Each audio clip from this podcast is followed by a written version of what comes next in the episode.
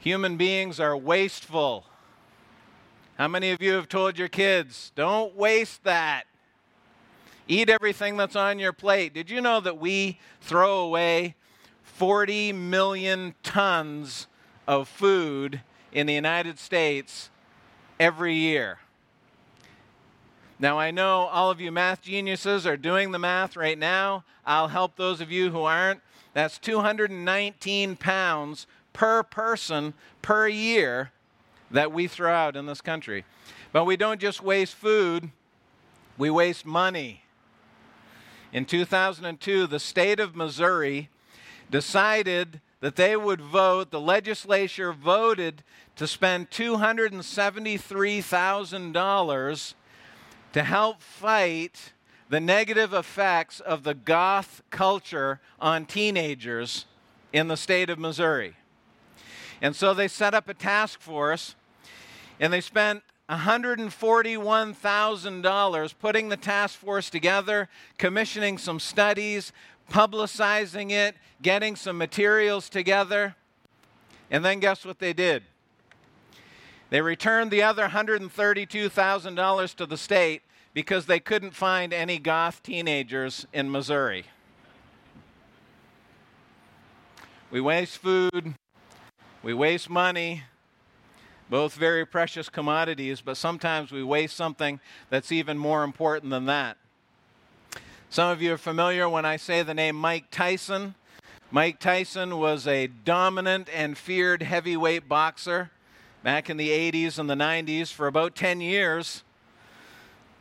This is from an article written about his life just a short time ago says he is anything but at peace, confused and humiliated after a decadent lifestyle left him with broken relationships, shattered finances, a reputation in ruin, and a felony criminal record. The fighter cannot hide his insecurities. I'll never be happy, he says. I believe I'll probably die alone. I've been a loner all my life with all my secrets and all my pain. I'm lost. I'm really a sad, pathetic case. The divorced father of six is introspective about the opportunities he squandered over a decade. And he says, My whole life is a failure. I have wasted my life. Now, I'm not advocating that we waste food or that we waste money, but how much more terrifying to get to the end of our lives and realize that we've wasted our lives. Every one of us has this host of precious commodities, resources that are at our disposal that we have to be careful not to waste. Well, this morning we're in 1 Corinthians. And for all of you who are keeping track, that's book number. Nobody's keeping track. Book number 46. I'm keeping track. Is nobody really keeping track? Okay, 46 out of 66. That's where we are this morning 46 out of 66. And what we have in 1 Corinthians is a letter that Paul wrote to a church that he had only planted a short time before. See, Paul was a traveling missionary. He didn't stay in one place. He went from place to place with sometimes one person, two people, three people. They would go into a community. If they received them, then he would stay and he would teach. And he went to, to Corinth with Silas and Timothy. And Acts chapter 18 tells us that they stayed there for 18 months. That doesn't seem like very long, but that was a long time for Paul. They stayed 18 months and they preached the gospel. And a bunch of people got saved and a church was planted. After 18 months, Paul decided it was time to move on, and so he went to Ephesus. We'll be looking at the book of Ephesians in a few weeks. He went to Ephesus, and he was there even longer, actually and preaching the gospel there. But while Paul was in Ephesus, we know all this. If you read the book of 1 Corinthians and you read Acts 18, while Paul was in Ephesus, he got a letter from someone in Corinth. And the letter said, We need your help. The church is falling apart. We've got, we've got all these problems, and we don't know what to do. It was a young church, of course. Paul had just been there. But there was fighting in the church. People were fighting with each other in the body. As a result, there were divisions. People were aligning themselves with different leaders. There was immorality. Divorce was rampant. It had gotten so bad that there were even people within the church that instead of settling their differences with the help of the elders and with the truth of the scripture as their guide, they started suing each other. That's what was going on in Corinth. So Paul addresses all of these problems head on. If you read the book of 1 Corinthians, clearly we don't have time to look at the whole thing today, but if you look at it, you will see that Paul's argument was this You guys have come to Christ. God has worked a miracle in your lives. Like Joe said, whenever anyone comes to Christ, it's a miracle. They were believers, and God had done all of this work, and they had experienced His grace, but they were not living like it. By the way, that can happen to us. I don't know everybody that's here this morning, but I know most of you, and I'm reasonably confident that the large percentage of you are Christ followers. And you know what it's like to reach a point in your life. You know what God has done for you. You know the change He's made. You remember what you used to be. And yet you find yourself falling back into old patterns, old habits. God has given us so much by His grace, which is, by the way, the most precious commodity in the world. Food's important, money's important, but grace is the most important thing that we could ever receive. So Paul addresses their conduct, and then he draws their attention to what Christ has done for all of mankind. That's the passage that we're going to look at this morning. If you have your Bible, 1 Corinthians chapter 15, we're going to read a few verses there. After Paul addresses what Christ has done for the entire world, he uses his own life as an example. Says, This is what God has done for me. We're going to see that. And then what our response should be. When Paul was in the middle of rebuking them for their immorality and some of the choices that some of the people in the church had made, he said this in 1 Corinthians 6, verse 20. He says, you were bought with a price. So glorify God in your body. The price is grace. And that was expressed to us by Christ's shed blood. And so when Paul is writing to them, and we're going to see this in verse, in chapter 15, when Paul is writing to them, his message to us as well is this don't waste grace. Listen to how Paul starts in 1 Corinthians 15 and verse 3. For I delivered to you as of first importance what I also received that Christ died for our sins in accordance with the Scriptures, that he was buried, that he was raised on the third day in accordance with the Scriptures, and that he appeared to Cephas and then to the twelve. Then he appeared to more than 500 brothers at one time, most of whom are still alive, though some have fallen asleep. Then he appeared to James, then to all of the apostles. So here's the gospel that Tom spoke about last week. I didn't tell Tom what to speak on, but this is what he chose. He talked about the gospel, and here it is. Christ was died, or Christ died on the cross for us. He was buried, and then he rose again. That's the gospel. Christ did that for you and I. Paul says, I'm going to deliver that to you.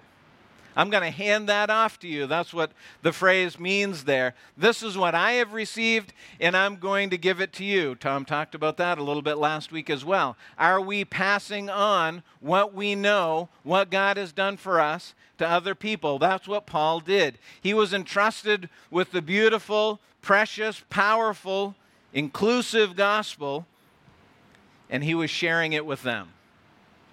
Notice what Paul adds he adds some proofs of Christ appearing to many after he rose from the grave. Why did he do that? Is that part of the gospel? Well, it's not technically part of the gospel. You don't need to know that in order to be saved. But Paul is giving it as a proof. This really happened. This is real. The scripture tells us that Paul spent or that Christ spent several weeks after he rose from the grave, appearing to many. And does anybody notice? Does anybody know who Cephas is? Anybody? Cephas is Peter. It was another name, it was kind of a nickname for Peter. And who did Christ appear to first? Of the apostles, we know that he appeared to Mary and the ladies at the tomb. But who was the first apostle? It was Peter. Why do you think that Christ appeared to Peter first?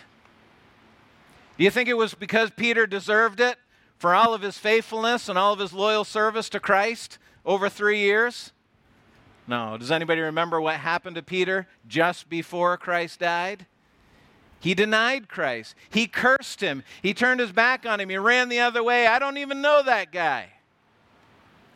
Christ appeared to Peter first. I want to suggest to you that it's possible that although Peter certainly didn't deserve to see Christ first, he needed it the most. That's grace. Grace is Christ giving us what we don't deserve. Peter deserved to be kicked to the curb. And by the way, so do some of you. Me too. All of us. That's what grace is.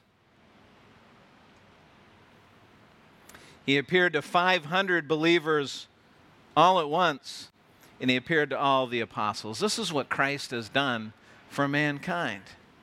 He shed his blood to provide salvation, to give us rescue from sin and death and eternal punishment in hell.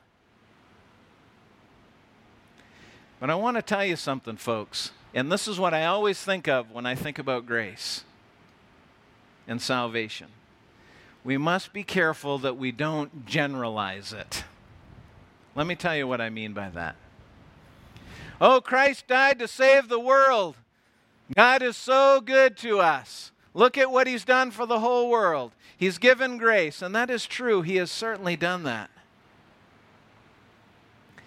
But salvation by grace through Jesus Christ is incredibly powerful. How? By nations? By whole people groups? No, in individuals' lives. How do groups of people come to Christ? One person comes to Christ. And God changes their lives. And they share it with someone else. And someone else comes to Christ and He changes their lives. And eventually it gains momentum. And God does transform whole groups of people often. But don't generalize salvation. Don't generalize grace and say, well, it's out there. No, it's, it's the individual it's the individual that God speaks to, it's the individual who He changes. One of the things that drives me absolutely crazy about all the stuff that's going on in our country right now is the overgeneralization of everything well, this whole group does this, and that whole group does this, and that whole group believes this, and that whole group is off the rails, and they all need to be shot. And I'm not kidding, people are saying those kinds of things. God is in the business of changing individual hearts and lives, my, folk, my friends. Listen to what Paul says. He goes on to explain that in his own life. Verse 8 he just said he appeared to all the apostles and this group of 500. Verse 8 Last of all, as to one untimely born, he appeared also to me. Do you remember that from the book of Acts?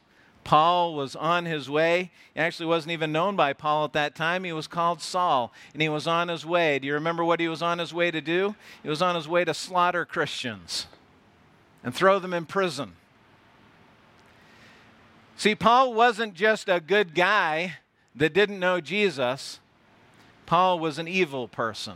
He was a murderer, and he hated God. Last of all, as to one untimely born, he appeared also to me. What does that mean, he was untimely born? I was curious about that. I kind of thought it was always because he was several years later, after all the apostles had seen Jesus, and then Christ appeared to him on the Damascus Road. But I think it might be something else. This is just my supposition, but let me tell you what I found out. Found out that the term untimely born is a medical term. It's a medical term which was used to refer to a miscarriage or an abortion. A child who was, excuse me, a child who was delivered too early and could not survive. Why did Paul use this term? Well, I think Paul was speaking about the hopelessness of his life without divine intervention. His was a life unable to sustain itself. You see, Paul knew at this point when he was writing 1 Corinthians 15 under the guiding hand of the Holy Spirit, he looked back and he remembered the kind of person that he was on the Damascus Road. And he remembered what he was doing. And he knew if God had not saved him, his life would be destroyed his life would be wasted. When it comes down to it, the same is true of us. Often, when I'm thinking about my own life, and God's intervention in my life and what He did for me and the home that He provided for me. I could have been born anywhere. I could have been born to anyone, but I was born where I was in a home with two loving parents who loved the Lord Jesus, who told me what it meant to know God and what it meant to trust Christ. And I was saved. And I often think about that and I think, if it was not for God's grace in my life, where would I be right now? At 51 almost years old. As my loving son reminds me, I'm not just 50 anymore, I'm in my 50s. Thank you, Gavin. Where would I be? I don't know. I'm serious. I don't know where I would be. But I tell you one thing I would not be here. And that's what Paul says. If not for God's grace, where would I be? Paul goes on in verse 9. For I am the least of the apostles, unworthy to be called an apostle, because I persecuted the church of God. The least, the word least means smallest or least powerful in size or dignity. And Paul says, I'm nothing. I'm totally unworthy of this salvation. Now, when we think of Paul, that's not what we think of, is it? There's 27 books in the New Testament. Paul wrote 13 of them. We don't even really know how many churches he planted or how many people came to Christ, how many spiritual children he had, how many spiritual grandchildren or great grandchildren. A whole region of the world was evangelized because of Christ, and he wrote half of the New Testament. And Paul says, I am nothing. He addresses the same thing over in the book of 1 Timothy. And in 1 Timothy, you know what Paul says there? He says, I am the number one sinner in the world. We don't usually do that. When we think about where we rank, we usually try to think of all the people who are worse than us. I'm not number one. I might be in the top hundred, but, but not Paul. He said, I'm number one. You look it up in 1 Timothy. I'm the number one sinner in the whole world. This was not false modesty. Paul was not looking for attention. He was truly amazed at what God had done for him. Even though he knew he was forgiven, he had not forgotten what he had done in the past. And it reminded him, verse 10, just the first phrase, notice what Paul says but by the grace of God, I am what I am.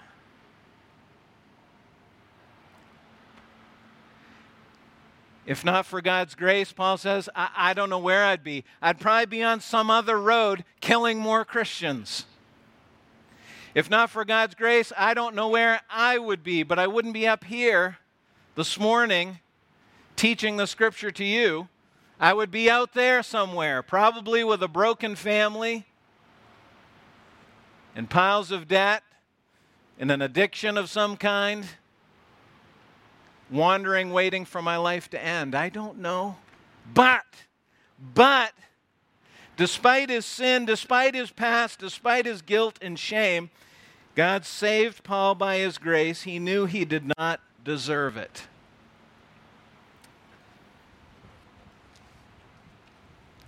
Now, folks,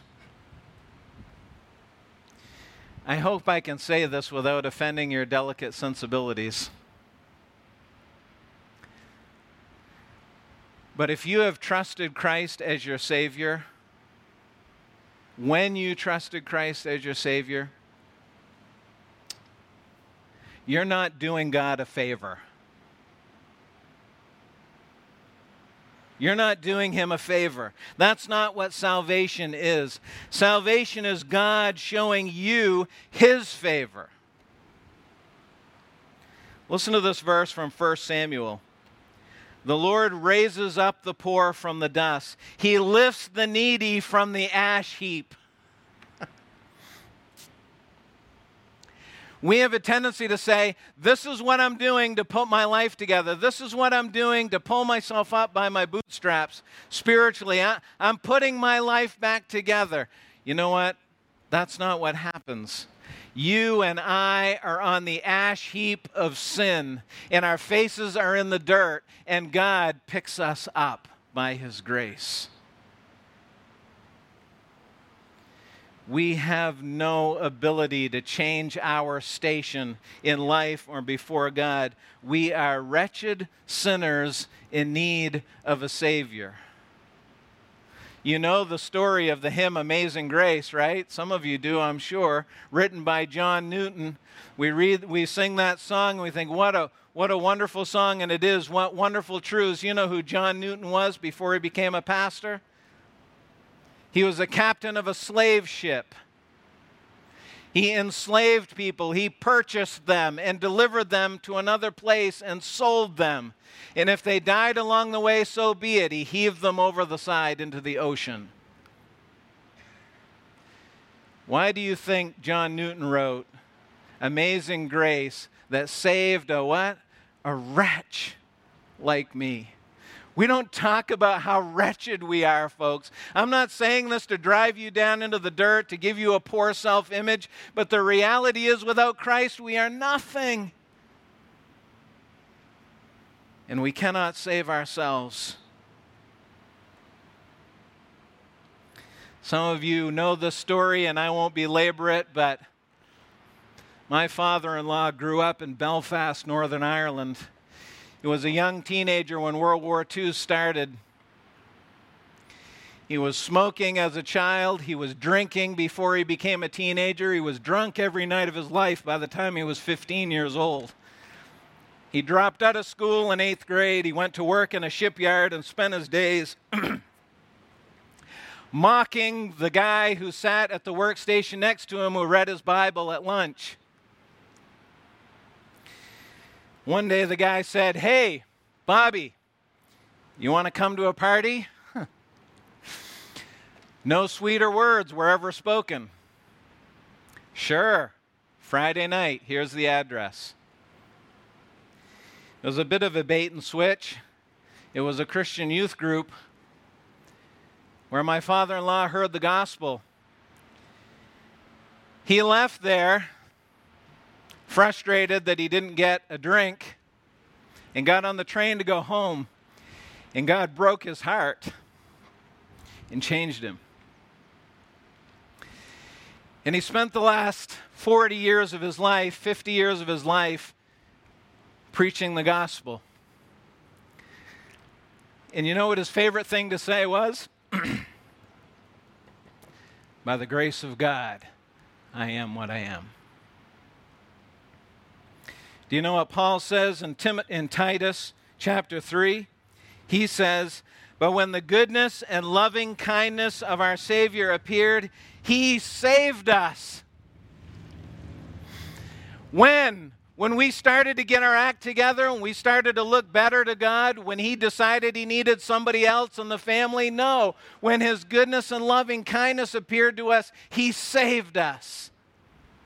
When we were wretches, God does the saving. It's 100% grace and 0% us.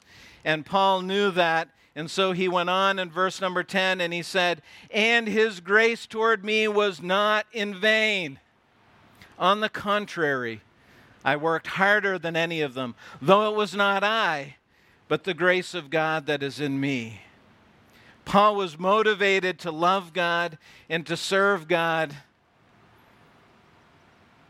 by remembering what he used to be and by acknowledging what he had been given. God's grace to Paul was not in vain. It was not ineffective. It was not unprofitable. Because Paul believed the gospel and he responded to it and it saved him and he kept going. He continued to obey. He continued to be sensitive to the Lord. He continued to follow his leading and working in his life. Paul knew that it didn't stop there. Notice what Paul says. I worked harder than any of them. I don't know who the them was. I don't know if Paul was comparing himself to the other apostles or to the other people who had seen Christ risen from the grave. It doesn't matter. What Paul says is, I worked myself to the point of exhaustion. That's what the phrase says. I gave everything I had. to live up to the opportunity I've been given by God's grace. Then what does he say? But it wasn't me. Even that was God's grace. You see, God's grace calls us, it saves us, it changes us, it keeps us. It's only God's grace that gives us the power to obey, the ability to obey. What is Paul saying to us by recounting his story, by baring his soul? I, don't. I don't know what Paul was feeling when he was writing these words, when the Holy Spirit was inspiring him to write it. I know what I'm feeling when I read it and I share it with you.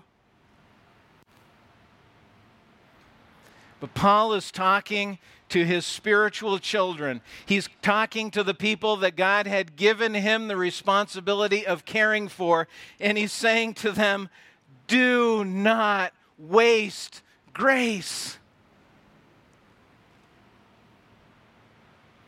So, my question for you this morning is this What are you doing with what God has given you? And I am not talking about your job or your income or your home or your resources in any other way other than the spiritual gift that He has given you by grace.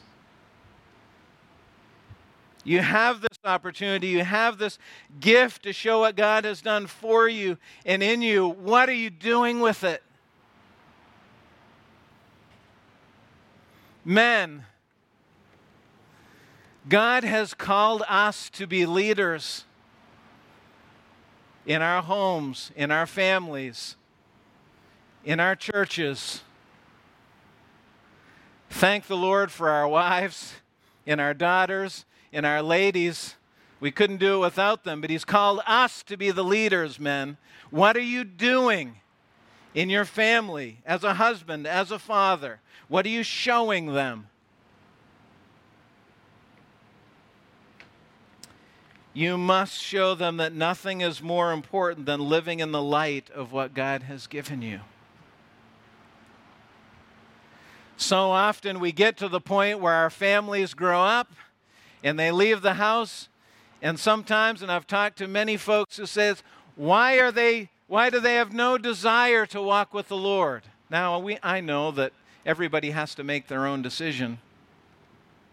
But my question to you this morning is what are you showing them that is the most important thing in your life? Ladies, moms, wives, to you too. What are you showing your families? What are you showing your friends if you don't have a family? What are you showing your coworkers? What are you showing your neighbors is the most important thing in your life? It is, is it your job? Your bank account, your home, your business? What is it?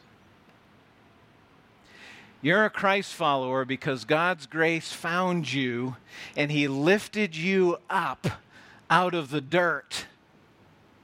And I'm a Christ follower because Christ lifted me up out of the dirt so that you would honor and glorify Him, so that you would forsake everything and serve Him. And it breaks my heart to see people take this for granted. A few weeks ago, Dave stood up here and talked about the missions team working on identifying an unreached people group that we can focus on in the next few years as a church. Where does the gospel need to go? Folks, there are people in countries all over this world who have never even heard of Jesus. We have everything right here. His grace toward me was not in vain. I want to be able to say that at the end of my life. Gavin, put it on my tombstone. His grace toward me was not in vain. The beauty of the cross is what?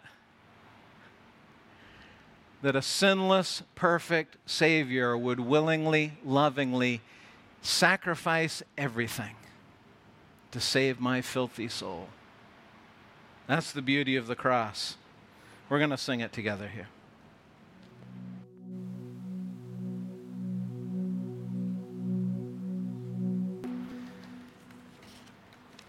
My friends, there is a storm coming. And my question is will you be ready for it? Will your family be ready for it? When somebody says, This is illegal, you can't do it anymore, what will you say? Will you stand for the truth and the gospel? Will you stand unashamed? As Tom read for us last week, for I am not ashamed, Paul said, of the gospel of Christ. Can I just say this? If you don't stand for him right now, when the fair breezes blow on a summer day, you won't do it when there's a hurricane. That's why we need to be here. We need to challenge each other to live holy lives. That's why Paul wrote First Corinthians Hey, what's going on? You guys have been saved, you have grace. You have God's power. What's happening? We need to challenge each other to live holy lives, to be light in dark places, to settle our problems internally, to pursue purity, and to hold tightly to our hope that we have together. Guess how we do that? Only by grace. Father, you have been more to us than we could ever deserve. You have been patient. You have been loving. You have been kind. You have been merciful. And most importantly, you have been gracious.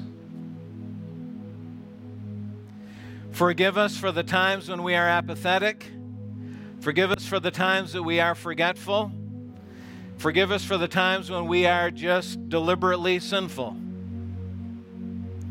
By your grace, I pray that this group, this body, this family, the church of Jesus Christ would stand together. That we would live by grace and we know that only happens when each and every one of us individually before you on our faces thank you for your goodness and commit ourselves to give everything that we have for the sake of the gospel. Father, may we say we are not ashamed. And I pray that we might one day say, Your grace to us was not in vain. Go with us now. Give us that grace for this day and the week to come. In Christ's name, amen. Thanks, folks. Have a great week.